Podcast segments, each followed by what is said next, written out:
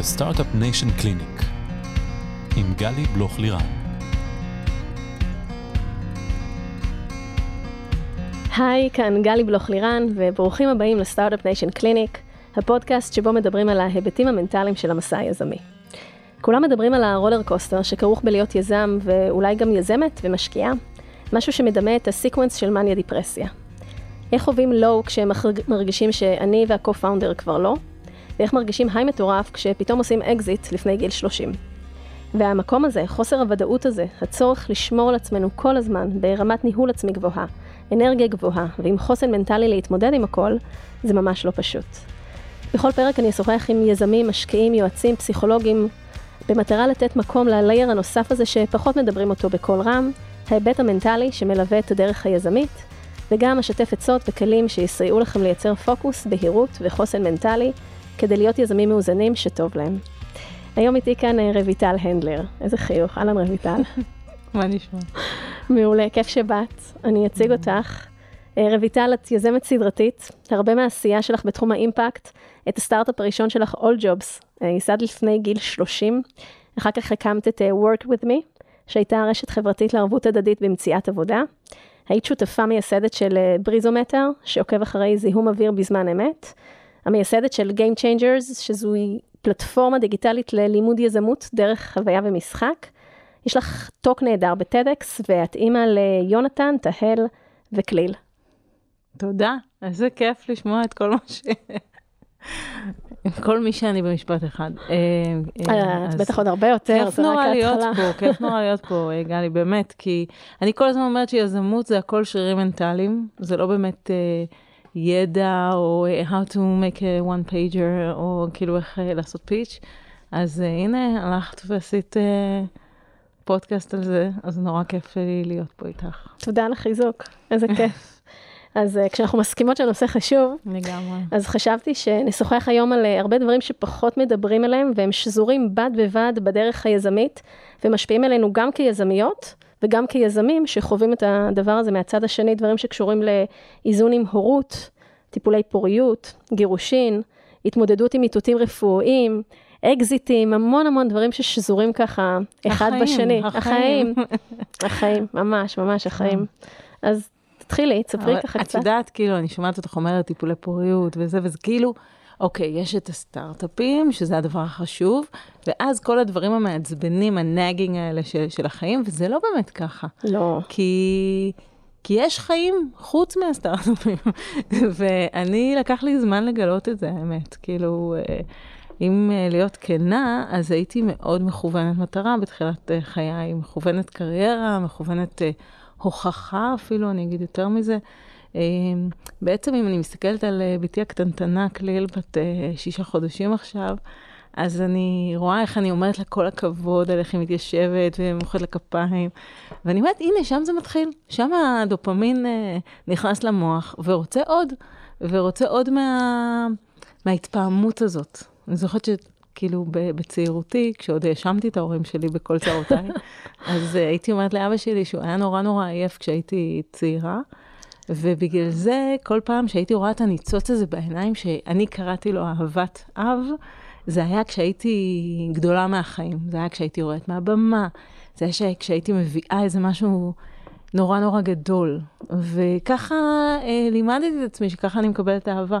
והמשכתי כאילו באופן אה, כמעט אוטומטי, בלי, בלי שום עצירה, באמת בכל צעירותי, פשוט להמשיך לקבל, לחפש את הלוק הזה, את, המבט הזה, המ, המעריץ.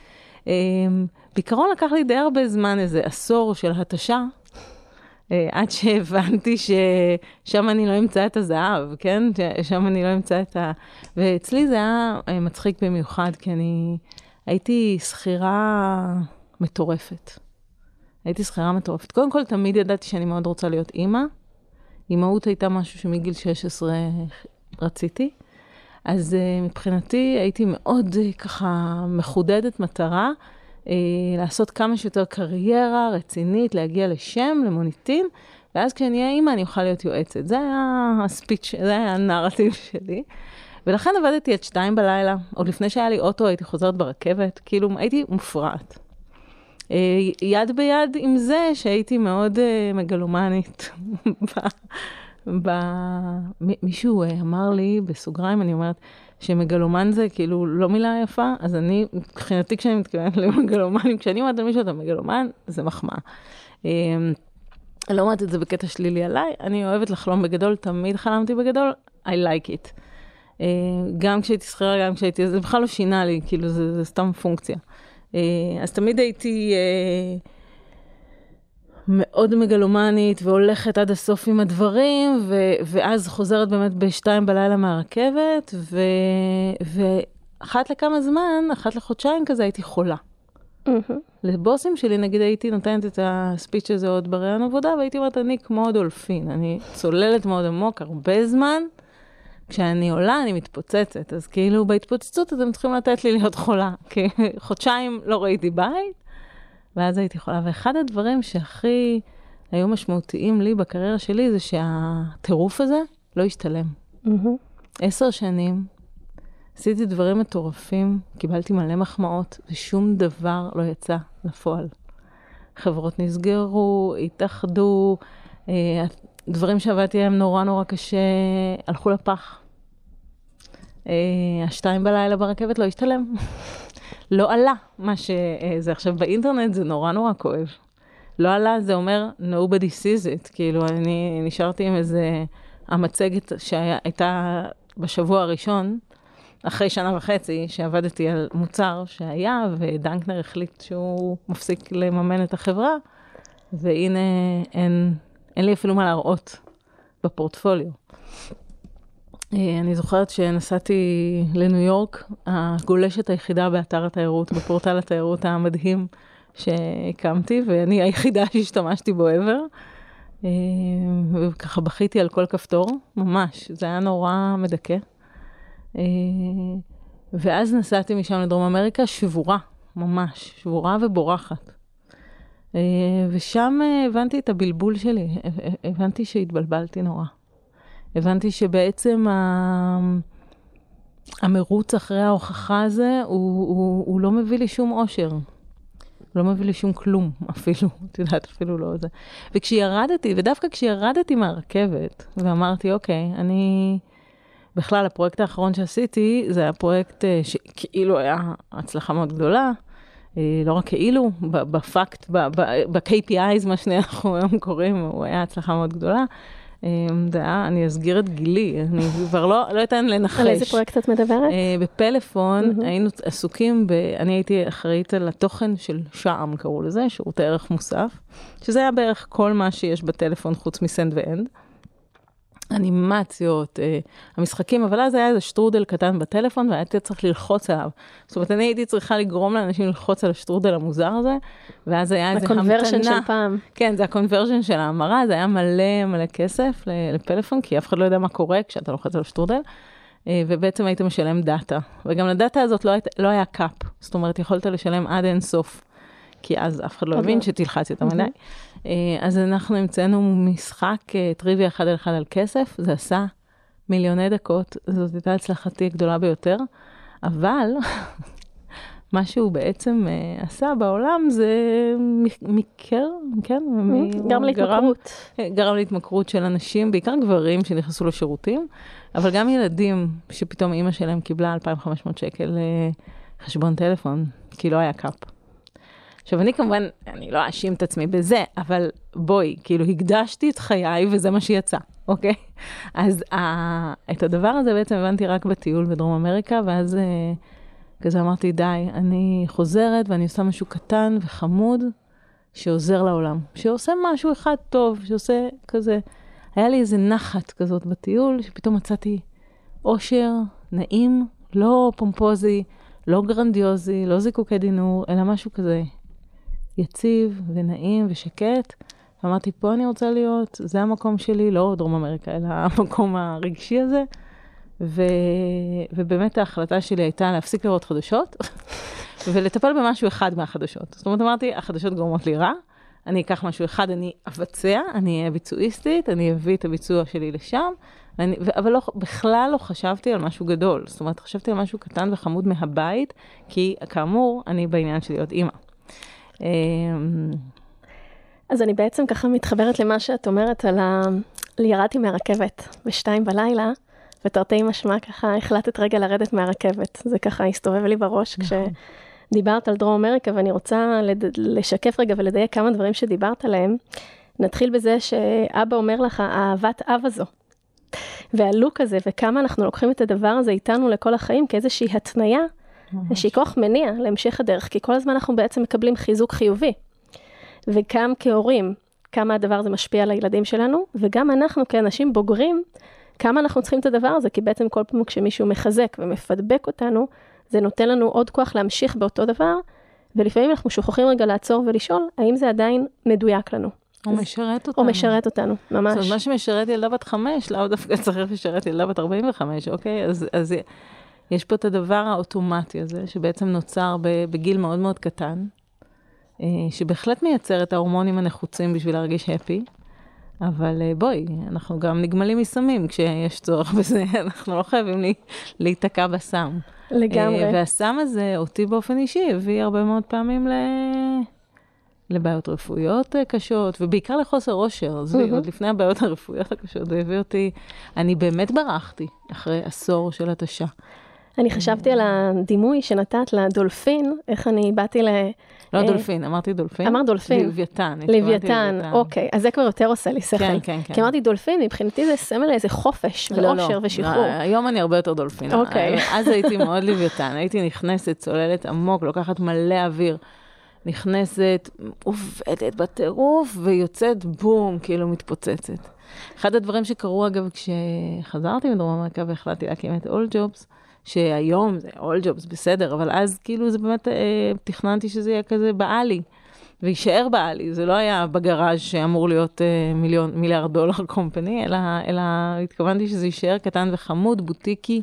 ראיתי משהו מאוד בוטיקי, שאני עונה לאנשים בעצמי, ועוזרת להם להתלבט, ואומרת להם, תראו כמה מגוון יש לכם לבחור ממנו. וכמה אושר יש בעולם הזה של העבודה, ואתם יכולים לבחור את העבודה שלכם בעוצמה, זה היה ה vision שלי. אמ, ו... וכשהתחלתי את זה, וזה היה מאוד מאוד מאוד אה, ככה אינטנסיבי ב, ב, בעבודה ובאינסוף דברים, ואתה הכל קטע לבד, וגם לא היה הרבה כסף, ואולג'וב זה התחיל מגיוס של 100 אה, אלף דולר. אז 100 אה, אלף דולר נגמרים מאוד מהר כשאתה עושה תוכנה. אה, אז אני זוכרת שאפילו אה, שקלתי, כאילו מתי לקנות פקס נגיד, כי אז עוד היה מלא פקסים, הייתי הולכת לדואר כל פעם כדי לשלוח פקס. לא היה כסף בקיצור. ואני זוכרת שההומופתית שלי אמרה לי, אז היא נתנה לי טיפ מאוד מאוד חשוב שאני רוצה לתת אותו, אה, כי מגיע לה, ומגיע לכם. היא אמרה לי, תראי, כשהיית שכירה, אז יכולת להתפוצץ. יכולת כאילו להיכנס ללוויתנות, לתת חודשיים של טירוף, ואז להיות חולה שבוע וחצי. עכשיו, את המשאב הכי גדול של הסטארט-אפ שלך. אין עוד משאבים שיעשו, אה, שירקחו את המכה. אם את חולה שבוע וחצי, זה בעיה. העסק לא מתפקד. בדיוק. אז בואי נסתכל רגע, נעשה reverse engineering על זה, ונראה בעצם מתי את קמה ואת לא רוצה לעבוד, ואת לא בעניין, ומה שמש, שגורם לך לעבוד זה איזושהי אמירה, מה, ש, מה שגרם לי לעבוד זה אמירות של, אם את רוצה סטארט-אפ, בסטארט-אפ עובדים 24-7, אם את רוצה חברה משלך, אז עוד, האמת שסטארט-אפ היה די מילת גנאי אחרי uh, פיצוץ הבועה, אבל, אבל אם את רוצה חברה משלך, אם את רוצה להיות עצמאית, את חייבת לתת את כל כולך, והתחושה הזאת שאם אני לא אתן, שכל דקה שאני רואה איזה משהו בטלוויזיה, זה... אני, זה מכת מוות לחברה שאני, זה, והתחייבת, ותהיי רצינית, ותתני כאילו עד הסוף. ואחד הדברים שהיא אמרה לי, זה היא אמרה לי, הסוף שלך הוא מאוד רחוק. זאת אומרת, את, את, כן, מה, עד מתי? עד שלא תוכלי ללכת? עד שהדופק היא גם, כאילו, מה זה הסוף הזה? מה זה הרגע הזה שבו את אומרת, אני לא קמה, עכשיו אני צריכה לנוח? אין לך סוף. הסוף זה באמת כאילו מוות, אין, אם את יכולה לקום, את תקומי. היא, היא בעצם דיברה על היכולת הפנימית שלך לדעת לשים לעצמך את הסימנים ואת התמורי האזהרה, ולא לחכות שהלוויתן מתפוצץ, או שכבר כלו כל הקיצים, אלא לדעת מראש אה, גם לטעת את האיים של איים של שקט האלה, או את הרגעים של עצירה, או את הרגעים רגעים של מנוחה. כי באמת בתור מי שמובילה מיזם, מי שמובילה חברה, בטח בשלבים הראשונים, את קריטית, את דמות קריטית. בדיוק. ואם אנחנו ו- לא נדע לייצר את החוסן הזה ואת הבלנס הנכון הזה, נכון. it won't last. בדיוק. זה לא ריצה למרחקים קצרים, זה ריצה למרחקים ארוכים. ואחד הדברים הכי משמעותיים שהיא אמרה לי, שזה באמת טיפ כזה הכי מתוק. היא אמרה לי, את קמה בבוקר ולא בא לך. לא בא לך היום לעבוד. את לא עובדת. ואמרתי לה, אבל מה? מה נראה לך? יש לקוחות, יש זה, יש זה, כן, אתה ישר ההיסטריה נכנס לתוך הזה. והיא אמרה לי, את תתפלאי, בואי תנסי איזה שבוע. תנסי שבוע שאם לא בא לך, את עושה משהו אחר, את הולכת לסרט אפילו. את תראי שאחרי שעתיים סרט, היום אי אפשר ללכת לסרט. אה, בעצם כן אפשר כבר. כבר החזירו, כן. אז אה, את תראי שאחרי שעתיים שאת הולכת לסרט, תראי איך את חוזרת ואת תתפלאי לראות שאת לא צריכה הרבה יותר.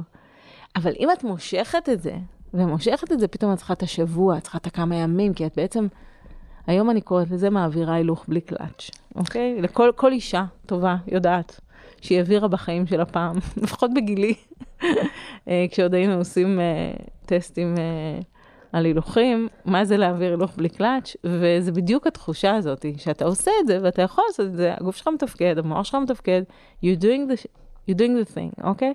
אבל יש את התחושה הזאת שהיא איזה כבר, נוכחות כבר, אנחנו מביאים כבר, פנימה. היא, היא על הסף, היא כבר מביאה איזה כוחות, היא צריכה לנשום עמוק, היא, איזה- היא, איזה- יש שם איזה משהו. עכשיו, באופן אבסורדי, הרבה פעמים אנחנו מעריצות את עצמנו, אני אדבר, אני מעריצה את עצמי, בסדר? אני אדבר בשם עצמי. יכול להיות שלא כולם חולות כמוני, ולא כולם חולים כמוני, ויכול להיות שזה גם גברים. אני מרגישה שלנו כנשים יש את זה קצת יותר, אבל לי באופן אישי יש את זה מאוד. שאני קצת מעריצה את עצמי ברגעים האלה, ואז הם עוד יותר ממכרים. זאת אומרת, המקום הזה של אין לי כוח, ואני בכל זאת, הנה, אני אצליח. זה קורה הרבה עם תינוקות, נגיד, עכשיו אני לא רואה בתקופה הזאת, כאילו, תבקשי עזרה שנייה. תבקשי רגע עזרה. אל... והסיבה, כשאני שואלת את עצמי, כשאני רואה deep down ואני שואלת את עצמי, למה את לא מבקשת עזרה? זה הרבה פעמים ההערצה העצמית הזאת. זאת אומרת, לא, ההתמכרות אני יכולה, ל- ההתמכרות ל... ל...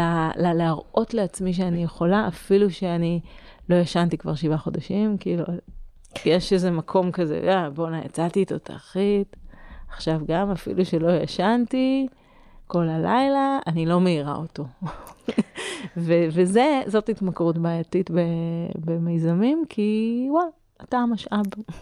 אני מאוד מאוד מסכימה איתך על אתה המשאב ובכלל התפיסה הזו של מיזמים, שההון האנושי זה, זה לא סתם תפיסה, זה באמת הדבר הכי חשוב שיש, בטח בשלבים הראשונים וגם אחר כך, ושל הקו-פאונדרים והמייסדים על אחת כמה וכמה. ממש גם אחר כך, אגב. ממש אני- גם אני- אחר כך, אני זה מה שמחזיק את החברה. שאני, גם כשהיו לי 250 עובדים, והחברה תפקדה, ש- את יודעת, הכל היה פיקס, אה, אני הקדשתי בין שעה לשעה ורבע בבוקר לעשות סיבוב בין כל עובדי החברה ולהגיד בוקר טוב, כאילו השעה ורבע הכי לא אפקטיביות, ואני אתעקש ואגיד שהן הכי אפקטיביות שיש. אז רגע, חכי, תכף נגיע לנקודה הזאת, כי היא גם מאוד מאוד חשובה.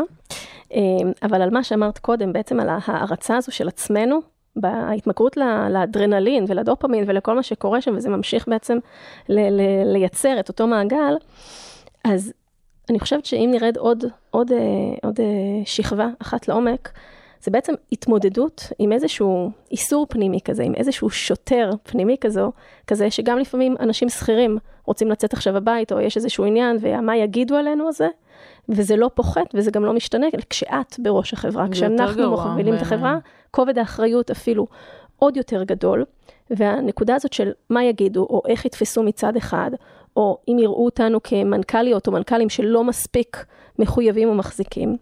ובאמת הנקודה היא לאט לאט לפרק את, ה, את הקול הזה, את החבלן, השד, הדבר הזה שיושב, כל אחד קורא לזה אחרת, ולהיות הרבה יותר במקום פשוט של הקשבה לעצמנו. של הקשבה לעצמנו ולאנרגיה שאיתה אנחנו מגיעים, כי, כי אחרת אנחנו פשוט לא מתפקדים טוב. וכמו שאמרת, שהעברת הילוך בלי קלאץ', וכשהלכת פתאום לסרט וראית, הנה, קיבלתי תוך שעתיים את מה שהייתי צריכה, לפעמים עצם האיסור הוא זה, הוא זה שמקשה עלינו, ואם פשוט נקיים אותו רגע, ונעשה רגע את מה שבא לנו, נראה שהכל בסדר אחר כך, ומשהו ככה התרכך. ואני רוצה להגיד לך שגם גברים סובלים מזה מאוד. הם אולי פחות מדברים את זה, אולי אנחנו נשים ואנחנו אימהות, יותר קל לנו אולי לדבר לפעמים את הדברים האלה, גם גברים מרגישים את הלחץ הזה, והרבה יזמים ככה משתפים על הנושא הזה, מדברים איתי על זה, ולהפך, לפעמים, להם אפילו עוד יותר קשה. לפרק את זה כי מצופה מהם אולי למשהו אחר. נכון. ועל אף שאנחנו רוצים לראות את עצמנו לכאורה כחברה שמקדמת שוויון, אז כמו שמול הנשים יש הרבה מאוד מה לעשות, נכון. יש גם הרבה מה לעשות אל מול הגברים, המנכ"לים, היזמים, שגם הם רוצים רגע לייצר איזשהו בלנס אחר, שאני באופן אישי חושבת שהוא מאוד מאוד חשוב. אני חושבת שהוא יותר מחשוב, אני חושבת שהוא קריטי להצלחה של החברה. זאת אומרת, אם אתה רוצה שהמיזם יצליח, זה לא רק שאתה בהתחלה באמת המשאב הכי גדול שלו, ולכן אתה צריך לשמור עליו. היום אני, אני באמת עושה רק מה שבא לי.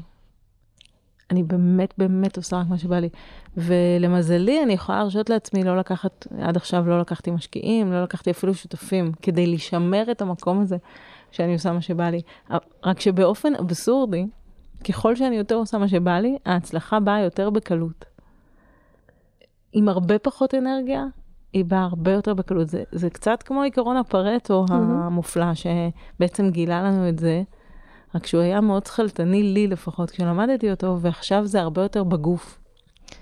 זאת אומרת, המקום הזה של באמת אני קמה בבוקר ולא בא לי, באמת, היו לי מקרים במהלך הקריירה המאוד מאוד ארוכה שלי, היו, היו מקרים שלא היה בא לי, וזה היה היום האחרון של המכרז. ואמרתי, אוקיי, את לא מגישה את המכרז הזה. ואז הסתבר ש... כאילו, את יודעת שהמכרז לא היה אמור ל... שזה הרבה יותר נכון לחברה, אוקיי? אה, או אני מאוד מאוד אה, מקשיבה לגוף, מאוד מקשיבה לגוף. במידה רבה אני מרגישה שלמוח שלי יש איקס יכולת אה, להכיל את כל המידע שמצטבר, ומצטבר הרבה מאוד מידע, ולגוף יש הרבה יותר יכולת הכלה להכיל את כל מורכבות המצב שקורית. אפשר להתווכח איתי על זה כמובן. בואי, בואי נדבר רגע על הנקודה הזאת, כי את אומרת, אני היום מקשיבה לגוף.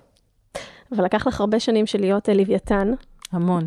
כדי להגיע למקום הזה. נכון. ו- והיום את שומרת על זה בקנאות ובצורה מאוד מאוד חשובה, ו- כי, כי זה באמת הכי חשוב שיש, בלי הבריאות שלנו אנחנו שום דבר. זה יותר מבריאות. בריאות גם של בלנס, זה, בריאות זה... גם של נפש, לא רק בריאות פיזית. זה, תקשיבי, הרבה פעמים אני שואלת את עצמי, כשאני מדברת על החיים שלי או מקבלת החלטות, אני אומרת, שנייה, קצת, קצת לימדו אותנו אה, שקריירה, או הוכחת יכולת, אפילו אני אגיד, mm-hmm. כן, כי ספורטאים, כן, זה גם קריירה. שקריירה זה, זה משהו שאנחנו באמת שמים בחברה המערבית על פדסטל מטורף, mm-hmm. אוקיי?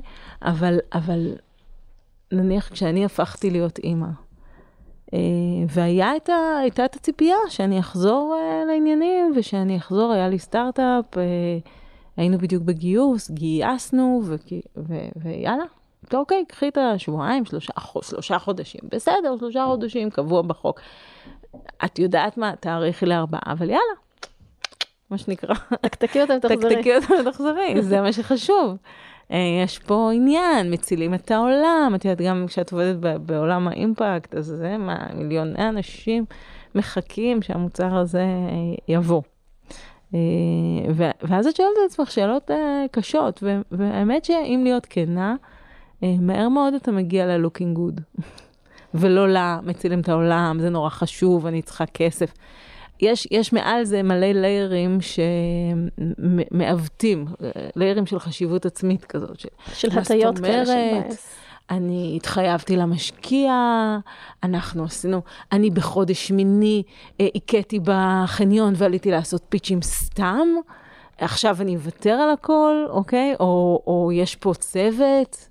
שהולך uh, בגלל שאני בוחרת מה שבחר. ספציפית ב-work with me אמרתי מההתחלה שאני ב- כאילו הולכת, לראות, אני רציתי להיכנס להיריון, ואם זה יצליח אז אני בהיריון ובלידה ובזה, רק שאף אחד לא האמין לי. שזה עוד משהו. הציפייה של הסביבה, כבר הייתה שהיא תשחרר את זה, תשכח. אני קרייריסטית. בכלל, כל השמונה שנים שלא הצלחתי להיכנס להיריון, כולם היו בטוחים, משוכנעים, ולא משנה מה אמרתי להם, שאני לא נכנסת להיריון כי הקריירה יותר חשובה לי. ואז השליכו עליי את הדבר הזה גם אחרי ש... וזה לא כל כך שינה להם מה אני אומרת בפה. למעשה, למעשה את היית ב-all jobs? הייתי ב-all jobs שבע שנים מנכ"לית. לא נכנסתי להיריון כל השבע שנים האלה, ניסיתי להיכנס להיריון. Uh, כשהבנתי שאני צריכה להגיע לטיפולים, uh, אמרתי, אני חייבת uh, לעזוב את המנכ"לות, אני לא הולכת לעשות את זה לעצמי. הרגשת הבאתי שזה חברות- להכיל ביחד? הבאתי כמה חברות אה, בטיפולים, הבנתי שזה הרבה גוף ונפש, שלא היה נראה, זה סיוט גם ככה. מנכ"לות זה לא דבר פשוט, לעשות את זה ביחד זה לא דבר פשוט, וגם גם אם אני אכנס להיריון לא רציתי לעשות את זה כמנכ"לית. אה, לא רציתי. וגם מיציתי, את יודעת, שבע שנים מנכ"לות, זה וואחד דבר. הבאתי את החברה למקום מאוד מאוד יציב. אה, ופרשתי, לא בלי כעס גדול מצד, אה, ואכזבה גדולה מצד אה, כל מי שהיה מסביבי, אבל... סטייק הולדרים שלא קיבלו את הבחירה של לחזור? כן, אנחנו לא ניק- ממש ניכנס לזה, אבל, אבל כן, בהחלט לא, לא, לא בורחתי לשלום ועשו לי מסיבת פרידה חמודה. ויצאתי, וכולם, גם אנשים שמאוד אוהבים אותי, היו בטוחים שאני אתחרפן אחרי ארבע שניות וזה, אני, לעומת זה, ממש עפתי על עצמי. ניגנתי בגיטרה, ועשיתי יוגה, ועשיתי הליכות, ונורא נורא נהניתי. אה, באמת, אני, ו, ואחד הדברים שמאוד אה, היו מוזרים לי זה שאנשים לא מוכנים לקבל שיש לי עוד פנים. אנחנו באמת אנשים שמסתכלים, רוצים לראות הצלחה כ-X. אה, הייתה לי בדיוק שיחה מרתקת על זה עם ורד רמון ריבלין, שהיא עורכת אגדית של ליידי גלובס, ודיברנו הרבה על, ה, על הפסאדה הזאת, בעיקר אה, של נשים, של הגם וגם וגם, ואיך איך אנחנו מסתכלים על אה, נשות עסקים כאלה שהם כזה, אה, הברזל היצוק הזה של הכל אפשרי ומג'נגלות הכל. ו- ולא, לא, לא מתאים לי, לא רוצה להיות הדבר הזה, אני לא, לא, לא מעוניינת. זה אפילו לא... שזו התבנית שלכאורה מייעדים לך, את בוחרת... אפילו שגם זה מה שאנשים רואים בי. מהמם. זה מה שאנשים רואים בי, ככה אנשים מסתכלים עליי. יש פה איזשהו פיצול לפעמים שלא קל להכיל אותו, איזושהי דואליות כזו, חד משמעית. של איך החברה תופסת אותנו, והמשקיעים ויזמים וכולי, לבין מי שאנחנו בפנים. ופתאום אתה מוצא את עצמך נלחם על זה. אני זוכרת שככה אחרי שהם היו בני שלוש ועברתי לייעוץ, הייתי נפגשת עם סטארט-אפיסטיות בתחילת הדרך, שאת יודעת, נשים שיצאו לחופשת לידה ולא כל כך התחשק להם לחזור לעבודה, והתחילו לחשוב על סטארט-אפ, ומצאתי את עצמי מקנאה בהם. כי משהו ב... כן, הבעלי עובד בהייטק, ואני לוקחת את הזמן לחפש את עצמי. תהיו, גם אני רוצה. גם, אה, למה, למה אני על איזה fast track of life שכל הזמן צריכה להוכיח את עצמה? ויש פה איזה סיטואציה, שאלה- I want you, I want this, כאילו. למה? למה? למה, למה, למה? אז אני הלכתי באיזשהו שלב, אני קצת, אה, אני לא עושה לך את זה כרונולוגיה, אבל זה לא לא נורא. כי אנחנו לא. לא עסוקים בקורת חיים עכשיו. אה, באיזשהו שלב הלכתי לאיזה מטפלת דגולה, אה, אה, דוקטור אה, אה, טובי בראונינג, שהיא ז"ל כבר, אבל, אבל אנחנו אה, ממש מרגישים אותה פה. אה, אז אה, היא הקימה את, היא בעצם אה, המציאה את שיטת עוצמת הרכות, שזו שיטה מדהימה לטיפול. והלכתי אליה, למאסטרית עצמה, ואמרתי לה, תקשיבי, אני רוצה להיות חופשייה, להיות אזרחית ללא טייטל בעולם הזה. וכמובן שכשאמרתי חופשייה התכוונתי רק מעצמי, כי ברור. כבר היה לי ברור לחלוטין שרק אני ועצמי מציקות לי, אוקיי? אני וכל עצמנו. אני וכל העצמי שלי ממש נגינג פה. כי זה לא באמת החברה, זה באמת החברה שבתוכנו, אוקיי? זה לא באמת ההורים שלנו, זה באמת האימא ואבא. שבתוכנו עבורנו. זה המיליון קולות שבתוכנו כן, שמייצגים את. המחשבות שלנו. ותקשיבי, כשירדתי לעומק של הדברים האלה, אני זוכרת שדיברתי על אהבה עצמית, ואמרתי, אבל אני כן אוהבת את עצמי. ואז פתאום, ממש ברמת התא, ממש הרגשתי איך גם כל ערב, כשאני אומרת לעצמי כמה אני אוהבת את עצמי, זה בעצם רשימת מכולת של כל הדברים שעשיתי היום וכל הכבוד לי. זאת אומרת, זה ופת- האופן שבו הצגת את זה בעבור עצמך. אהבה כן. היא רשימה של דברים שהצלה, שהשגת היום. ופתאום ראיתי שגם אין לי דפט... זאת אומרת, אני כל הזמן באפס. אני קמה בבוקר עם, עם אפס בבנק, ואני עוש... צריכה צריכה לבנות את זה. לבנות את זה כל יום מחדש. אין לי כלום בבו... הבוידם שלי מלא, אוקיי? AllJobs, shmall jobs, לא מעניין בכלל. כל יום אני קמה באפס, ואני בסוף היום אוהבת את עצמי, אני עושה מירכאות כרגע, כי עשיתי X, Y, Z, לא משנה, עם הילדים, הנה, התקדמתי עם זה, עשיתי את זה, עשיתי את זה, עשיתי... ופתאום קלטתי כמה שקרית האהבה העצמית הזאת, וזה כבר היה אחרי הרבה מאוד סדנאות למודעות עצמית, שלימדו אותי אהבה עצמית. זאת אומרת, אז כבר במקום לדבר על אהבה חשבתי... שלא תלויה בדבר. בדיוק. וזה היה הרגע שבו הבנתי מה זה אהבה תאית, תאית, ברמת התא, של פשוט לאהוב כל תא שבי באשר הוא על קיומו, על עצם קיומו. משהו גדול ממני נתן את החיים האלה, נכון? לכולנו. מה, אה, הגענו לפה. למה הגענו לפה? למה הגענו לפה? והתשובה שלי היא חד משמעית, ליהנות. והיום היא, היא לא מתפצלת לעוד, אה, לעוד אה, תתי סעיפים. אני פה כדי ליהנות, וזה כמו קיבלת מתנה, תהנה ממנה. זה אפילו קצת חוצפה לא ליהנות ממנה, כי זה מתנה החיים. עכשיו, יש מלא אתגרים. כאילו, אם אני בתור סאקרית של אתגרים, יש מלא אתגרים בדבר הזה, אז, אז תתמקדי בהם, תתמקדי בהם. ו, ותוך כדי זה, שחשבתי שבעצם uh, הרצון הזה שלי להיות אזרחית ללא טייטל בעולם הזה, אני, בדמיון שלי, חשבתי שאני, זהו, אני פורשת, אוקיי? אני, אני כבר לא אעבוד. אז גיליתי שזה ממש לא ככה. זאת אומרת, עדיין בתוך המסע הזה של uh, uh, להיות באמת, uh, לעשות מה שאני אוהבת, יש בו גם את היצירה ואת ה... מה שקוראים עבודה. אני היום לא קוראת לזה עבודה. אה, זה באמת מילה נורא קשה, עבודה. את בעצם מדברת פה, תיארת את זה מאוד יפה, ואני ככה מנסה גם לדייק אולי למאזינים שמסתכלים על זה בצורה רגע טיפה יותר סקלטנית, ואולי רגע טיפה פחות ספיריטואלית, uh, רגע נקרא לזה, אבל בעצם מדברת על תהליך דיוק עצמי, מאוד מאוד גבוה, מאוד עמוק, וקבלה עצמית מאוד מאוד עמוקה, שכשהמקום הזה מדויק, ואנחנו יודעות מה מפעיל אותנו ומה עושה לנו טוב, אז באמת להתייחס לזה, כאילו זו, זה מה שיש לנו בעולם הזה ואיך נתנהל. ואז גם מיזמים וקריירות והמון עשייה יכולים להגיע, אבל זה ממקום שהוא הרבה יותר אה, פנימי. נכון. הרבה יותר של תחושת uh, נתינת ערך והבנה שהיום החברה מאוד יכולה להצליח, מחר היא יכולה להיסגר. היום אנחנו יכולים לקבל צ'ק, מחר אנחנו יכולים להיפרד מהקו-פאונדר. לדעת לשים את הדברים האלה בפרספקטיבה מסוימת, ולא לתת לזה לצבוע את כל מי שאנחנו בעקבות הדבר הזה. כי גם באופן חד משמעי אני יכולה להגיד אחרי הרבה מאוד עשרות של שנות קריירה, שאנחנו אף פעם לא יודעים, באמת, אבל אף פעם לא יודעים, מה טוב ומה לא טוב. אני זוכרת סיפור uh, מצחיק כזה, ש... בתחילת All Jobs בניתי על איזה חברה שתיכנס שותפה, והיא הייתה אמורה לתת את הפיתוח ואת העיצוב ואת הכל, ואמרתי, יואו, אם הם באים, זה ווינר, בגלל שהחברה הכי גדולה בשוק והכי מדהימה בשוק, ו- ואין, זה, זה הרוקסטאר. ואז הם אמרו לא. ו- וזה היה יום שחור משחור, זה היה נורא ואיום, ואני... וחודש אחרי, זה היה הדבר הכי טוב שהייתי יכולה, שביקש, כאילו, הדבר הכי טוב שיכול היה לקרות. אה, כי מצאתי את ליעד אגמון, שהיום כבר אחרי סטארט-אפ שלישי, שהסכים לכתוב את הקוד, אה, ולא כשותף, אלא בכסף, ופתאום אמרתי, וואו, כאילו, הייתי נותנת שליש מהחברה. אה, שלא לדבר שבדיעבד זה ברור שזה הדבר הכי טוב שאני עשיתי, קצת פחות בשבילם, אבל אני לא עשיתי את זה, זה נעשה לי. וברגע שאנחנו, אני יודעת, זה נשמע נורא אה, רוחני ואפילו קיצ'י כזה, כל מה שקורה זה קורה לטובה, אז אוקיי, אני, אני לא אוהבת את ה... אבל יש איזה, אני מדמה את זה ככה, החיים הם כמו נהר, אוקיי? והנהר זורם, והוא זורם למטה. ואם אתה זורם איתו, things are working out, כי המים יודעים לאן ללכת.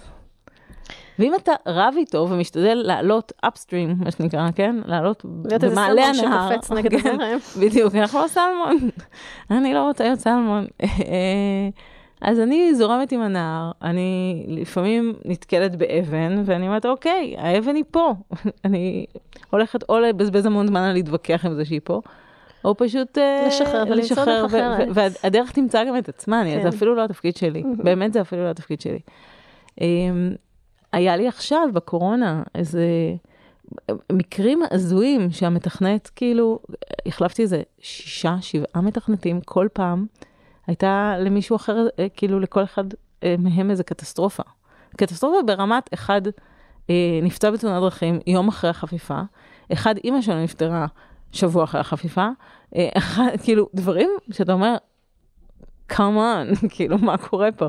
מבחינתי זה סימן, תשחררי. תעזבי רגע את הקוד הזה. מבחינתי, וככה. כן, מבחינתי, אה, אה, אלוהים של שפינוזה אה, מאותת לי.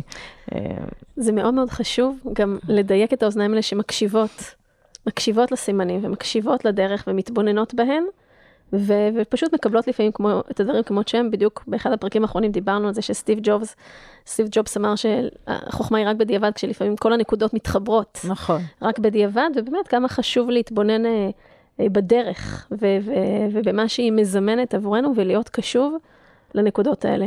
ובטח בתור, חיי, בתור ח- אה, חיי יזמות, ממש לא הכל ברור לנו בכל נקודת זמן. אי הוודאות היא גדולה מאוד, ו- והנקודה הזאת של להבין שאין לנו יכולת באמת לשלוט על הכל. אין לנו אין לנו, נקודה. אין לנו. זה ואנחנו לא- כל הזמן מנסים לשלוט, נכון. וזה המון אנרגיה, זה השקעה של המון אנרגיה ומאמץ ולחץ בתוך הדבר הזה. ולפעמים לשחרר את זה קצת, ולעשות הכי טוב שאנחנו יכולים בדברים שאנחנו נדרשים, נכון. and let it be. נכון. אתה שואל את עצמך, אתה, זה, זה סוג של אה, ריקוד עם היקום. אפרופו, אוקיי? ריקוד. זה, בדיוק. אה, זה סוג של ריקוד, כי אתה, אתה לא הפיס המרכזי ב, ב, בריקוד הזה, אתה חלק מה, מהמארג הזה. והמארג הזה, אה, יש לו אלף דרכים לקחת אותך לכל מיני מקומות, אם לא עשרת אלפים או מאה אלף, כן? זה, זה אינסופי. אה, כמות האפשרויות של איך זה יתבצע. למשל, אחד הדברים בסטארט-אפים זה שיש דרך אחת לגיוס אה, משקיעים. יש את הרוט הרגיל, את הרוט הסטארט-אפיסטי, כמה בסיד, כמה ראונד A, כמה ראונד B, כמה ראונד C, וואלה, יש הרבה מאוד דרכים אחרות להשיג כסף, להשיג משאבים, לייצר מיזמים, לייצר אה, חברות, ו, ולמען האמת, אני אישית אה, ממש לא בטוחה שזה מתאים. בוא נדבר על זה שנייה. ה- הרוט הסטארט-אפיסטי, ברמה האישית, ה- ברמת החיים, מתאימה למעט מאוד אנשים, ו- ובדרך כלל המשקיעים יודעים את זה, והם לא ישקיעו הרבה פעמים באנשים שאין להם את ה-DNA הזה. זה לא DNA אפילו, זה DNA במצב מאוד מסוים, זה, זה state. מהמם. כי למשל אני, שהכיתי בחניון ועליתי לעשות פיץ' עם תאומים בבטן בחודש שביעי, דוגרי, I can understand them. אני יכולה להבין למה את נכנסת עם co-founder שהוא הבן זוג שלך, עם ילדים ראשונים תאומים בבטן, עם עוד שתי ילדות שלו מסיבוב קודם, שמחכות לכם בבית, קטנטנות. זאת אומרת, את הופכת להיות אימא לארבעה עוד שנייה, ואת רוצה את הכסף שלי. הסטארט-אפ שלך מדהים, את יזמת מדהימה. I don't want this. ככה אמרו לך? לא, אף אחד לא אמר את זה, אבל את יודעת, כאילו, אני יכולה להבין. אחרי זה גם הוצאתי פוסט תודה לכל אלה שלא השקיעו בי, כי לא, הרבה אמרו לי, אני חייבת להגיד שכן, היו כמה נשמות טובות שאמרו לי. שיקפו לך את זה בצורה בונה, או שיקפו לך את זה בצורה של לשים לך ככה... אני בן אדם ש, שמקבל דברים בצורה בונה, אז אני, אני לא יודעת, כאילו, את יודעת, יש כאלה שסיפרתי להם את זה ואמרו לי, מה, כך הוא אמר לך?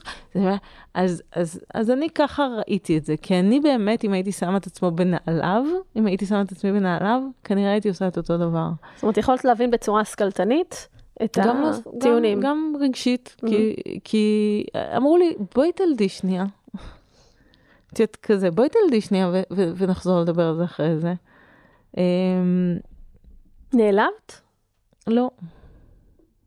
אני חושבת גם- שבאמת, אני חושבת שבאמת הבנתי אותם. אה, היו שם כמה טעויות, היו שם כמה טעויות. קודם כל נתק, נתק מטורף, בגלל שכל כך הרבה זמן לא נכנסתי להיריון. אה, יצרתי איזה נתק רגשי מטורף בין ההוויה המדהימה שחייתי אותה, מצד אחד, הייתי מאוד מחוברת להיריון הזה, אה, ומצד שני, אני יוצאת כאילו לפיץ', ואין, הוא לא קיים. עכשיו, אני מכניסה את הבטן, והוא לא קיים. זאת אומרת, ממש חווית איזשהו פיצול. ממש עכשיו פיצ- אני ממש רויטל פיצול. היזמת, וזה מה שאני רואה מול העיניים. כי גם אני חושבת שאם הייתי עושה אינטגרציה, אז uh, לא הייתי יוצאת, פשוט. לא, לא, הייתי, לא הייתי מקיאה בחניון. הייתי זו הייתה מוותרת הדרך שלך. להכיל את זה, אה, באמצעות הפיצול הזה. במידה מסוימת אני. חושבת שהפיצול הזה הגן עליי מפני הפחד מוות שזה לא יקרה שוב. זאת אומרת שזה ייפול, אוקיי? ששוב ההיריון הזה, אה, זה החזיק אותי אה, בחיים בהיריון. בצורה של, אוקיי, יש לך ילד שהוא המיזם, יש לך שני ילדים בבטן, גם אם הם לא יהיו, לא נורא. כזה, כזה מין איזה, איזה, כזה. לא מאוד מחובר, לא מאוד מדויק, אבל uh, מגן. Uh, אז, uh, אז זה מה שנראה לי שקרה שם, וגם היו שם עוד, עוד טעויות, טעויות שאני לא עושה עוד פעם, ונגיד לא עשיתי בבריזומטר, שאני אמרתי מראש, בהנחה שהם ייוולדו, אני רוצה לגדל אותם ולהיות אימא, אמרתי את זה גם לכל המשקיעים. ואני הולכת להיות 20 אחוז משרה בסטארט-אפ הזה, מה שהוא יצטרך, אבל 20 אחוז. ואמרתי את זה גם לבן זוגי, שדאז שאמר שהוא יהיה המנכ"ל. אה, גם אז אף אחד לא האמין לי. לא, לא הסכימו לא להיות הדמות הנוספת. לא הבן זוג ולא המשקיעים. ו- והטעות שלי הייתה זה שאני הלכתי לעשות את הפיץ'. אז הנה, זה כזה משהו טכני, מי שהולך לעשות את הפיץ', זה מי שמשקיעים בו, זה מי שמאמינים בו, וזה לא עובד, המנכ"ל הוא בבית, הוא עכשיו כותב את הקוד, ואני רק באה לספר לכם את הרעיון. אה, ואל תתייח... אה, תתייחסו אליי. זאת אומרת, אם היום אני יודעת שלמשל Game Changers, עכשיו אני מחפשת מנכ"ל ל-Game Changers, כי אני, אני באותה סיטואציה, אבל היום הרבה יותר מחוברת. אני רוצה להיות עם כליל. אני רוצה להיות עם יונתן וטולי, ואני מאוד אוהבת את Game Changers, ויש לו פוטנציאל מדהים, והוא כבר uh, מוצר בשל והכל באמת מדהים. ואני 100% מהחברה, אני לגמרי מוכנה לשחרר, למצוא CTO ו-CEO. ו... או CTO-ית, CEO-ית, אה, ו... והם אלה שילכו לגייס את הכסף. כי אחרת אני פשוט גומרת את האוויר בחדר, זה... זה... את יודעת, אני ככה מקשיבה לך, קודם כל מאוד נהנית להקשיב לך, וגם כששוחחנו אתמול, ואני רגע עושה זום אאוט ומסתכלת מבחוץ, ומצד אחד אה, אישה מדהימה ומוכשרת וברת מזל להיות במקום שאת נמצאת בו, ועשית אקזיט, ואת מסודרת כלכלית, ואת יכולה עכשיו להמשיך להקים מיזמים שמחוברים לאני מאמין שלך, נכון. ולאיך שאת מסתכלת ב, על הדברים בעולם, ולנהל מתוך אותם מקומות מדויקים מאוד שדיברנו עליהם קודם, ולייצר את האיזונים, וזה מצד אחד. ומצד שני, אה, את גם מדברת על זה, ואת אה, סיפרת על זה גם ב TED Talk שהיה לך, שדיברת על הניהול ה... על הנשי, על ה... כן להיות נחמדה מדי, לא להיות נחמדה מדי, על ה... להיות אימהית מדי בפגישות או לא להיות אימהית מדי בפגישות, על ה... להיות רגישה מדי או לא רגישה מדי, כן נעלה עקב, לא נעלה עקב, כן לפי החוקים שלנו, לא לפי החוקים שלנו, נראה לי שאלה היו כל הבולטים. שככה היו שם אה, אה, בטקסט הזה. ואיפה האיזון הזה? כי בסוף, בואי, יזמת בתחילת דרכה, מנכ"לית בתחילת דרכה, אין לה את כל ה... היכולת הזו כן. להתנהל בדיוק איך שבא, זה פשוט לא עובד ככה. זה פשוט לא עובד ככה, ודרך אגב, גם לא יזמים. גם לא יזמים שעכשיו נהיו הורים צעירים, לצורך העניין אבות צעירים, או אפילו אבות בוגרים יותר, שקשה להם מאוד עם ה-work-life balance ועם האיזון עם מה שקורה בבית. אין להם באמת את כל הלקשורי הזה כל הזמן אה, ככה לאזן ולעשות בדיוק את הדברים, איך, איך שהם אה, אה, אז, חושבים. אז זו שאלה אז... מצוינת, ואני כן אגיד שאני באמת היום מאוד ברת מזל, אני אחרי שלושה אקזיטים. וזה לא חוכמה, אוקיי? זה לא חוכמה, אני עושה ניסויים עם החיים, אבל מי, אני יכולה להגיד שהניסויים הם מאוד מוצלחים. גם ניסויים אני... וגם ניסויים. כן. marriage as an experiment. וזה, וזה מעניין, לא, לא, זה מעניין, כי את, את באמת חווה את הדברים. כן, אבל בוא, בוא, בוא נשאר ב experiment. אה, אני יכולה להגיד שחזרתי מהניסוי, שהיה אמור להיות אה, כישלון, נכון? כאילו לפי כל הפרמטרים. אה, שאנחנו מכירים, ל-how things are working, אה, היה אמור להיות כישלון פה, היה אמור להיות סדרה של כישלונות פה, ובכל זאת הכישלונות לא, אה, הם לא, זה לא כישלון, שום דבר פה לא כישלון. בריזומטר למשל, בריזומטר נולד כשהתאומים היו בני 11 חודשים. שלחו אותי, ל...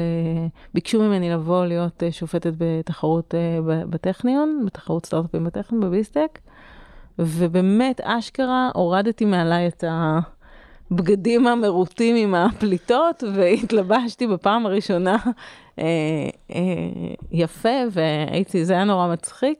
והגעתי ואמרתי, אוקיי, אם תראי משהו מעניין, אז רשמי לפנייך כזה. ועלה זיו לאוטמן על הבמה ואמר מה שאמר, ואני, כל מה שיכולתי לראות זה אותי יוצאת עם העגלה, ואחרי שאני כל היום רק עסוקה במה אני אוכלת ובמה הם אוכלים ובאיך להניק אותם ואיך לזה, הזיהום אוויר פושע בהם לחלוטין, והוא יותר גדול מכל, מכל האוכל והשתייה שהם, שהם זה, ואמרתי, וואלה, יש פה דבר, והוא גדול, ואני... והפשן הזה, ל, ל, לצעוק יותר. אותו לעולם, ו, ושכולם ידעו את זה, שאנחנו בעצם, הם, הם חולים הרבה יותר מהזיהום האוויר מאשר ממה שהם אוכלים או ממה שהם שותים. אני הייתי עסוקה באיך, איזה מטהר מים הכי זה, ואיך לה- להעניק, באמת, הרגתי את עצמי בהענקות של תאומים, ו, ו, ו, ו, והזיהום אוויר, וכאילו, ואז אני יוצאת איתם לעגלה ואין לי מושג מה הם נושמים, והם נושמים הרבה יותר ממה שהם אוכלים ושותים. וכשהלכתי אליהם בהפסקה ואמרתי להם, אה, וואלה, אחלה זה, והם אמרו לי, אנחנו רוצים אותך כמייסדת. והתאגדנו באותו יום, ועד עד שהגעתי הביתה כבר היה לי את כל התוכנית העסקית ואת הלוגו ואת הזה. אמ, זה נולד כשהם היו בני 11 חודש, וידעתי להגיד להם, שוב, זה היה אחרי האקזיט, שוב לא חוכמה, אבל רגע, תכף אני אחזור גם jobs, כי זה באמת שונה. אמ, ידעתי להגיד להם, אני מניקה תאומים עד גיל שנתיים, ולא מעניין אותי כלום. אם אתם רוצים אותי כמייסדת, אתם יכולים, אני אשמח, אני אקח רק עשרה אחוז, אפילו בגלל מי שאני, אבל אתם תבואו אליי פעם בשבוע, אני אגיד מה עושים, אתם תעשו.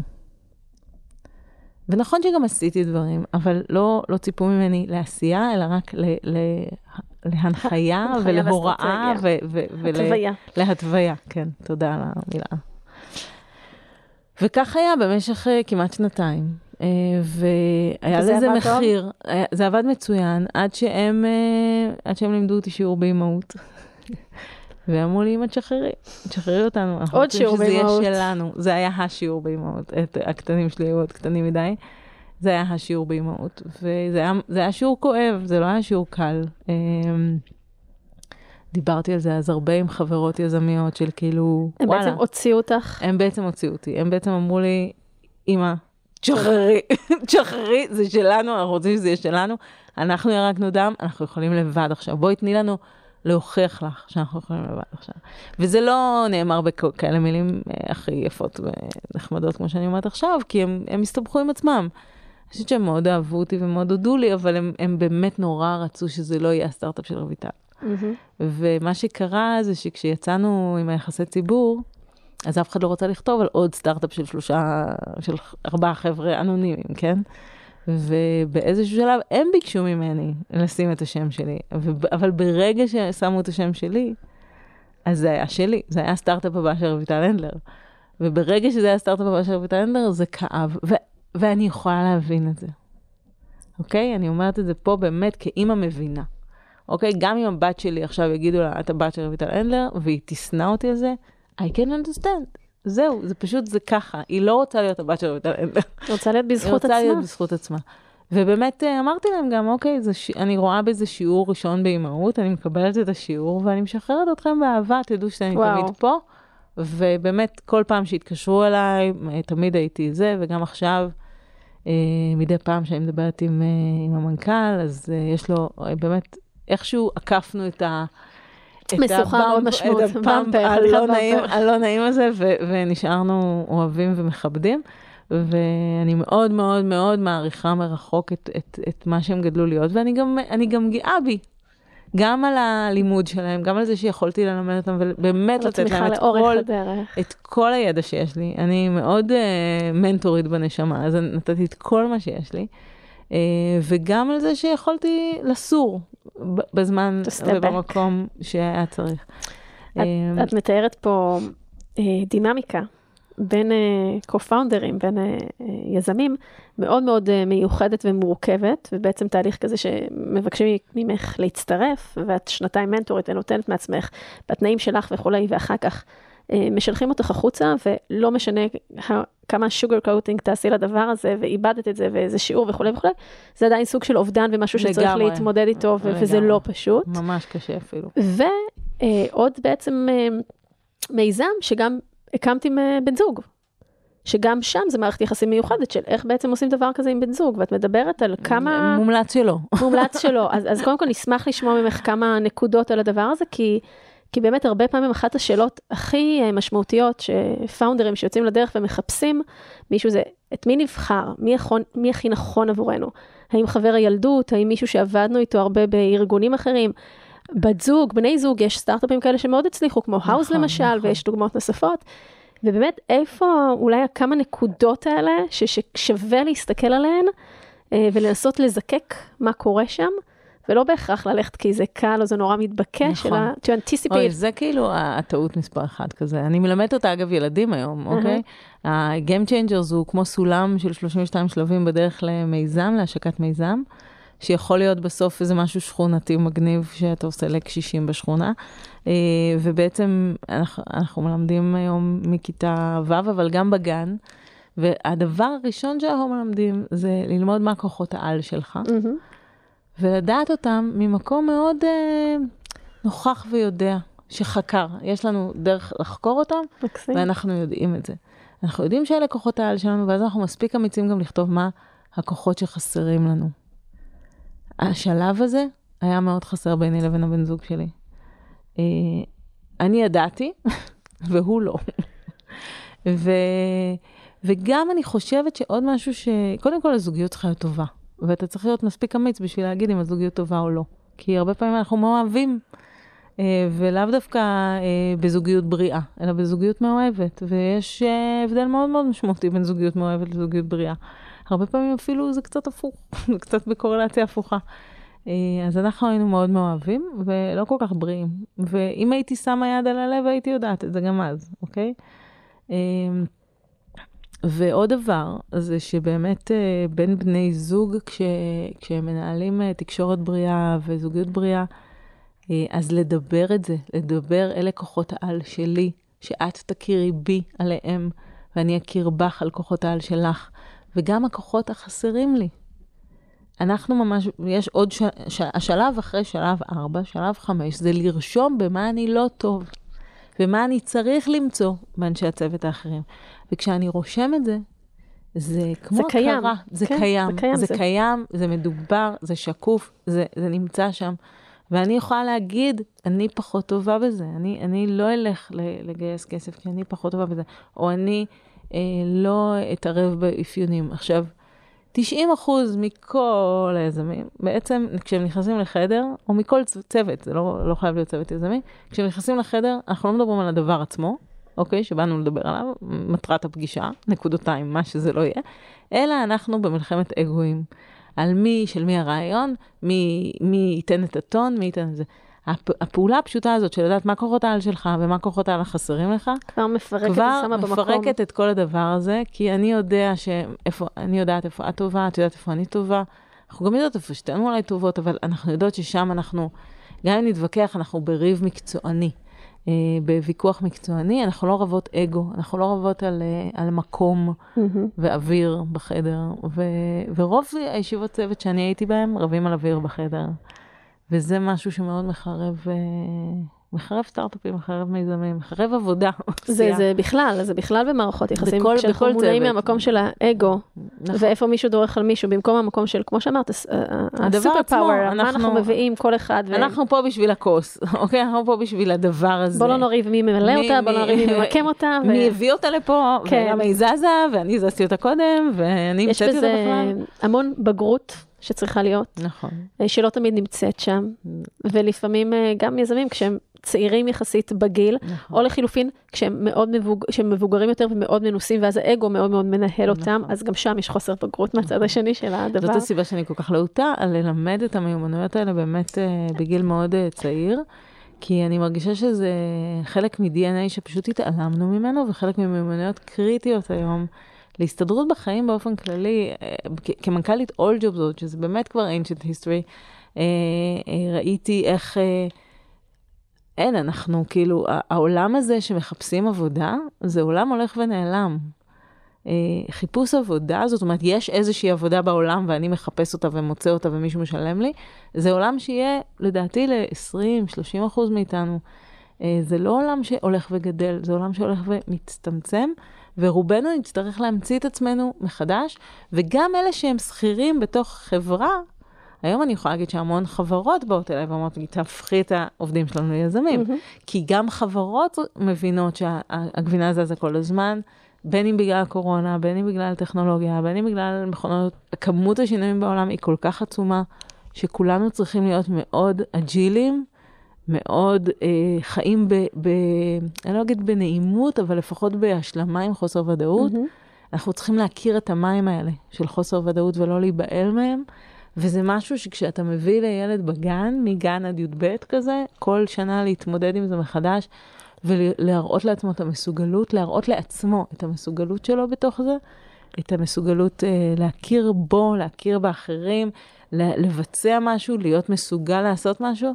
אה, זה precious. אה, אני מאוד מאוד מסכימה איתך, כל הנושא הזה שבעצם אני שמה אותו תחת הכותרת של mindset יזמי, ואיך בדיוק, מפתחים mindset אותו. לגמרי. תודעה יזמית, מגיל צעיר. וגם כאנשים ולכולם. בוגרים. ולכולם. לכולם, והלוואי וכל בית ספר בארץ היה מחנך. אמן.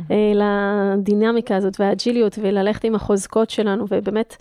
לא יודעת אם להשלים עם החוסר אה, אה, ודאות, אבל לדעת לרקוד בתוכה ולהתנהל יש איתה. בהמון, יש בה המון, אני היום מאוד מחבבת חוסר ודאות, אני נדלקת. יש שם המון הפתעות. יש שם המון הפתעות, יש שם חיים יותר מגניבים. כשאנחנו קצת מסתכלים על החיים כמו uh, וידאו גיים, mm-hmm. אוקיי? איזה אפשרויות אנחנו נבחר עכשיו, לא איזה דלת תיפתח. נכון, זה כמו קצת למות. אנחנו לא מבוהלים מלמות בתוך משחק וידאו. Uh, אנחנו מבוהלים מלמות בחיים, אבל אם אנחנו קצת מסתכלים על החיים, יותר בצד ההרפתקני שלהם, אז פתאום מלא הזדמנויות uh, נפתחות, והקלילות הזאת היא, היא שריר, זה שריר מנטלי, זה באמת שרירים מנטליים שאפשר לפתח וצריך לפתח, ועדיף uh, כשאתה ילד, אבל גם, גם כשאתה לא, זה, זה, זה בהחלט אפשרי. אני עשיתי תהליכים מדהימים. ואפרופו מה שאמרת קודם, הרולקוסטר הזה של, של היזמות, ברגע שאתה נדבק, ממש נדבק, כמו קרצייה, אה, לדבר עצמו, ל, ל, לאחד הזה שמוצא עבודה, לילד הזה שפתאום העיניים שלו נוצצות כי הוא הצליח לעשות משהו בשכונה שהוא Game Changer. אה, ל, ל, למורה הזאת, שלא אמרה, מה יזמות, מה לי וליזמות, ופתאום עושה משהו עם הילדים, ואומרת לי, יואו, אני לא האמנתי שזה אפשרי. כשאתה נדבק לזה, אז, אז הכל קטן עליך, כי mm-hmm. זה הדבר החשוב. זה בונה... וכשזה קורה, המיזם שלך יצליח. Mm-hmm. לא יצליח היום, כי היום הוא מצליח עם שלושה נגיד, שעשית להם ניצוץ בעיניים, אבל שלושה האלה יגדלו. וגם כשאתה נדבק לזה, ההחלטות שלך נכונות יותר, כי אתה דבוק לדבר הנכון. זה דיוק. ההידבקות לטרם שיט, לא טרם שיט, משקיע, לא משקיע, הוא אהב אותי, הוא לא אהב אותי, אה, אה, נסעתי לניו יורק, הייתי על השער הזה או לא הייתי על השער הזה, זה הידבקות, עצם ההידבקות לדבר הזה, כמה ש... כמה שמכונן. כמה שמכונן את הבוקר שלי, או את היום שלי, או את ההצלחה שלי, זאת הידבקות שהיא בוודאות מביאה אותך לרולקוסטר הרסני. היא בדיוק הדבר שדיברת, שאני פותחת את היום מאפס, והיא רואה את כל הדברים שעשיתי לאורך היום, וזה מה שמקיים ומכונן אותי כגלי או כרויטל. וזה ריק מתוכן. נכון. ודווקא הדיוק הזה שמוביל לתחושת מסוגלות, ל-self-efficacy, שאנחנו באמת רואים שאנחנו מצליחים, ואז גם מפיצים את זה הלאה, pass it forward, וזה מה שמדביק באמת ועושה אימפקט. זה גם אגב מאוד מדביק עובדים, כי בסוף אה, ראיתי המון יזמים, שמאוד, אני ואני, ואני על השער, ואני על הזה, והנה, או שהם התרגלו, מישהו אמר להם לדבר באנחנו, אז אמרו, הנה, אנחנו קיבלנו את הפרס, אבל אתה זה שנסעת לניו יורק ולקחת את הפרס. כל שאר העובדים שלך, הם לא הרגישו את הפרס הזה. הם, הם, לא, הם לא יכולים באמת להשתחצן עליו ביום שישי כמוך. זאת אומרת שאם אתה לא מדביק אותם לעשייה עצמה, לעשייה באמת של הניצוצות בעיניים. של הביחדנס הזה. זה לא משנה אם זה סייבר, אוקיי? אז יגידו לי, לא כולם עושים את ה AllJobs ומוצאים לאנשים עבודה. אז לא, לא, גם בסייבר או בהוט, בסדר? אני, אני יכולה לחבר אותך לדבר עכשיו בכל חברה שתביאי. בסיגריות, בסדר? הרגע הזה שבו מישהו, שבשבילו זה החיים, לוקח את, ה, את, ה, את השאכטה ו, וכיף לו, זה, בשביל זה אנחנו פה. בסדר? אין, אנחנו לא עכשיו בקטע של יפה נפש, רק אימפקט. זה לא משנה, לכל חברה יש את הייעוד, המיצוי של הייעוד שלה. למה היא, למה היא הגיעה לעולם? אם זה סייבר, אז אנחנו מצילים אה, מזה. יש לזה ייעוד וייעוד שככל שה passion הוא על הייעוד וההידבקות היא על הייעוד, החברה היא downstream, היא, היא בנהר. היא בנהר והיא כנראה... כמות הטעויות שלה תהיה קטנה יחסית, וכמות הדרמות הגדולות, כי זה לא באמת משנה. מה שצריך לזכור, זה כל הזמן לזכור את הדבר הזה. בדיוק. שכשאנחנו מגיעים, ל, למשל, להסתעפויות של הנהר, אם נמשיך עם הדימוי לכיוון כזה או אחר, שני יערות גדולים לפעמים בחיים, אז לא רק להיסחף עם הזרם, גם לבחור איזו הסתעפות ככל שיש לנו שליטה. נכון. ללכת אליה שמחוברת עם אותו ייעוד, נכון. שמחוברת עם אותו מיצוי, אהבתי שאמרת את זה, את המיצוי של נכון. הייעוד הזה. כי זה גם מאוד שומר על פוקוס. כי מהמם. אני מכירה המון סטארט-אפים מאוד מאוד מצליחים בתחילת דרכם, שאני אומרת להם, תתבגרו, אתם כבר לא בני 13 עם פוטנציאל, אתם כבר בני 18, ואתם צריכים להחליט מה הפוטנציאל וללכת עליו. כי אחרת אתם כמו ספינה טרופה בים, שכל משקיע שאתם פוגשים סוחף אתכם לכיוון ש, שמתאים לו. ווואלה, איפה עמוד השדרה פה, כן? בגיל 13 זה נורא כיף להגיד, את יודעת, יש את השלב הזה בסטארט-אפים, שאומרים, וואו, זה דבר גדול, יש פה פוטנציאל ענק, זה יכול להיות גם לזה וגם לזה וגם לזה וגם לזה וגם לזה, וזה מגניב בגיל 13. כשאתה קצת עוד שנייה מתבגר, אתה כבר צריך לבחור, ולבחור זה אומר גם לבחור מה לא. לגמרי, אני מסכימה איתך, תמיד אומרת את זה. אז רויטל, אנחנו תכף נשים פסיק, אבל אולי ככה לסיום, אה, אמנם אני הרבה פעמים לא אוהבת שעושים את הדיון רגע נשים או גברים, ואני אוהבת לדבר יותר על התכונות, את יודעת, הנשיות יותר או הגבריות יותר, ואני חושבת שכמו שיש קשיים או אתגרים שנשים מתמודדים, מתמודדות איתם, אז גם יש גברים שמתמודדים איתם. אבל בכל זאת, שתינו נשים גאות.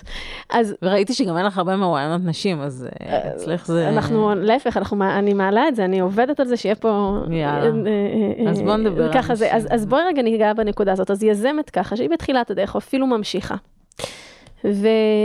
והיא מתמודדת עם כל הדברים ש... שאנחנו מכירות, שכולן מכירות, בין אם זה קשור לגיוסים, ובין אם זה קשור להורות, ובין אם זה קשור אולי לפעמים אפילו לרגישות יתר בכל מיני דברים מסוימים.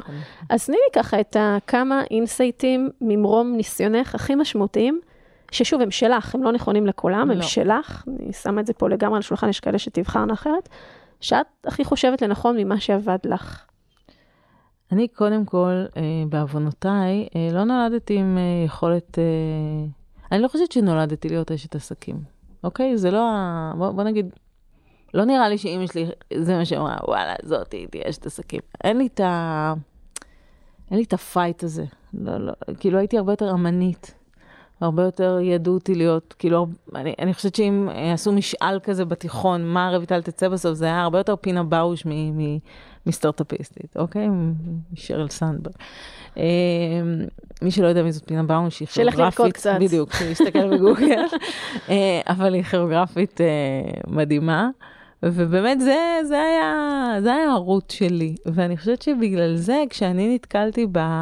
אל תהיי ככה ואל תהיי ככה, ואת רגישה מדי, או את אמהית מדי, או את רוחנית מדי, או את פטפטנית מדי, או למה את מבזבזת כל כך הרבה זמן על פגישות, או, או אה, למה את כזאת גרועה במשא ומתן. או למה את עוברת שעה ורבע ואומרת שלום לכל העובדים בדיוק, בבוקר. או אומרת שלום לכל העובדים בבוקר שעה ורבע זה בזבוז זמן, או למה במשא ומתן את חושבת על הצד השני יותר מאשר על עצמך, או לא פחות מאשר על עצמך. כל הדברים האלה, ומלא קראו לי פריירית, ומלא אמרו איך העסק שלך יצליח בכלל עם השלושים שקל העלובים האלה שאת לוקחת מ-all jobs, או זיהום אוויר, איזה משקיע בא אליי חמוד, אחרי זה, הוא, אחרי זה הוא, הוא בא עם הצעה להשקעה, אני חייבת להגיד לטובתו, ואנחנו לא נזכיר שמות. אמר לי, די עם הרומנטיקה הזאת, רויטל, את בחורה מוכשרת, מה זיהום אוויר עכשיו? את בסטארט-אפ שלישי, הוא לא ידע שתכף תבוא קורונה. תתקדמי, תתקדמי לסטארט-אפים האמיתיים שעושים כסף, מה עכשיו זיהום אוויר? אנחנו לא יכולים להפסיק לנשום, תעזבי אותנו מהשטויות שלך להציל את העולם. כן, אז, אז כל הדברים האלה שבאמת, אה, המון קולות חיצוניים כאלה שנורא... אני חושבת שזה לא שלא ניסיתי, בוא, בואי רגע נהיה כנים, ניסיתי להיות אחרת, אוקיי? אני זוכרת את היום הזה שהלכתי ל...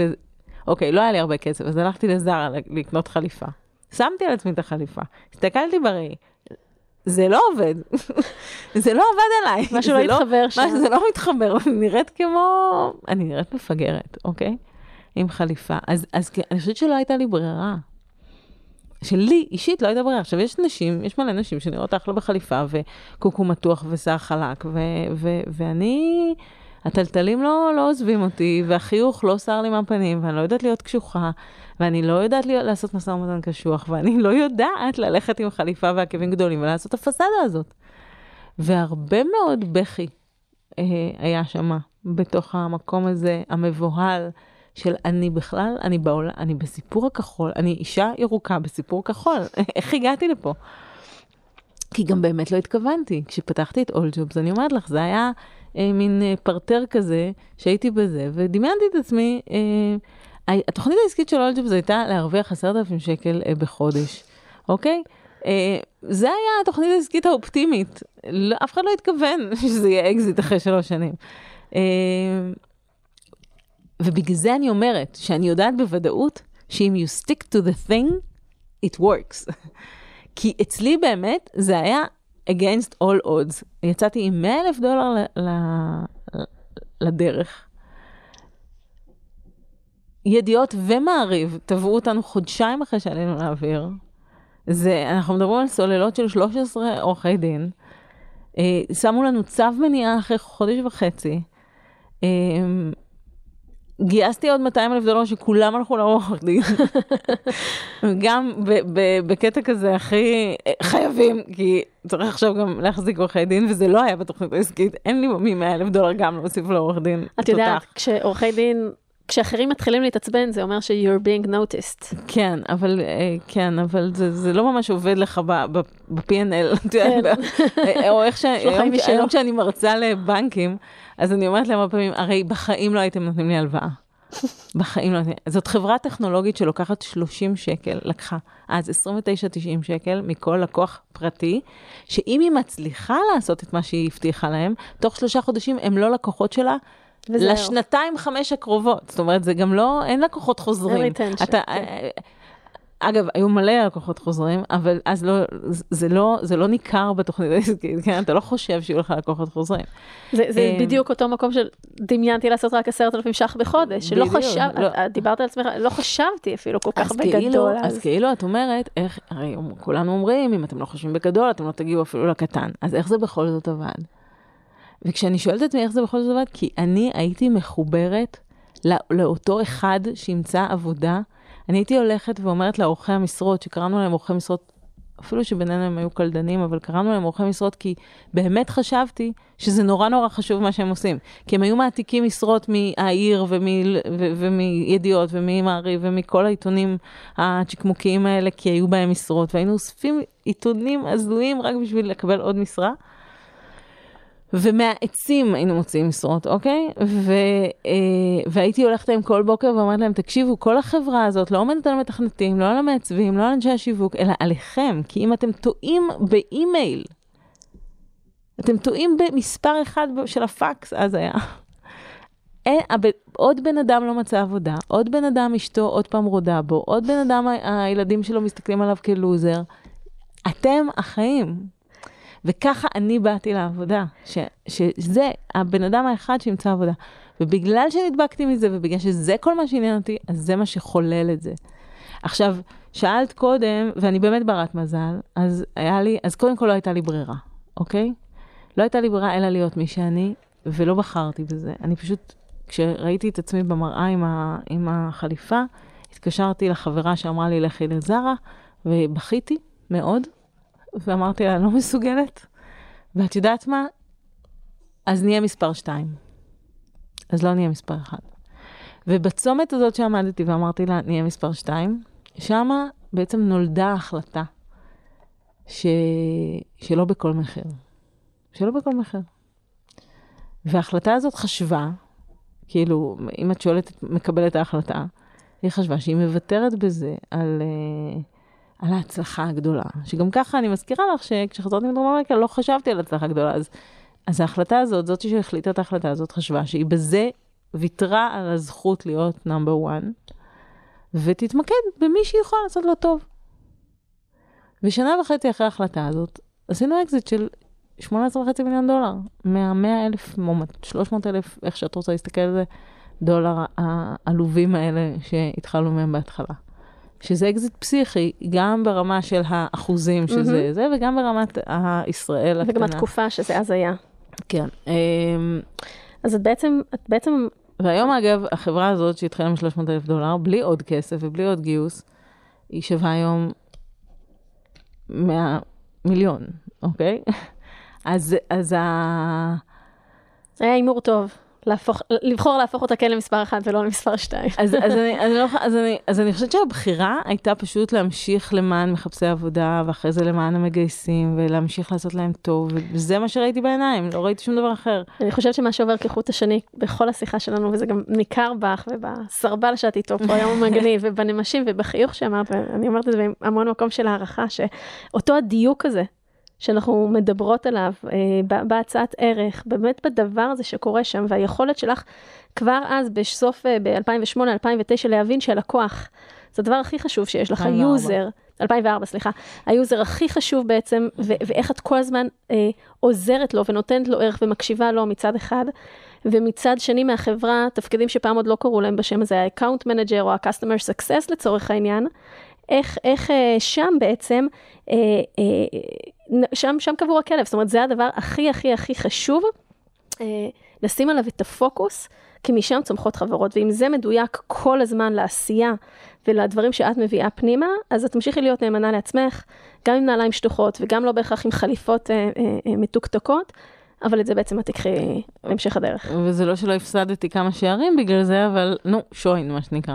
עכשיו, לענייני האישה, אנחנו חייבים לסיים, אני יודעת, אבל אני חייבת להגיד את זה. יאללה. יותר קשה לנו. ובואו נשים את זה רגע על השולחן ו- ו- ונגיד את זה. יותר קשה לנו, וכל אישה שמצליחה או לא מצליחה, היא חלוצה בפני עצמה, זה בכלל לא משנה אם היא הצליחה או לא הצליחה. אה, יותר קשה לנו, כי כשאני באה לפגישה, אז אני באה אחרי שפלטו עליי, החלפתי בגדים פעם אחת כי עשו עליי קקי, ושלא יגידו האבות השותפים, כי גם לי יש היום בן זוג מדהים, and still and yet.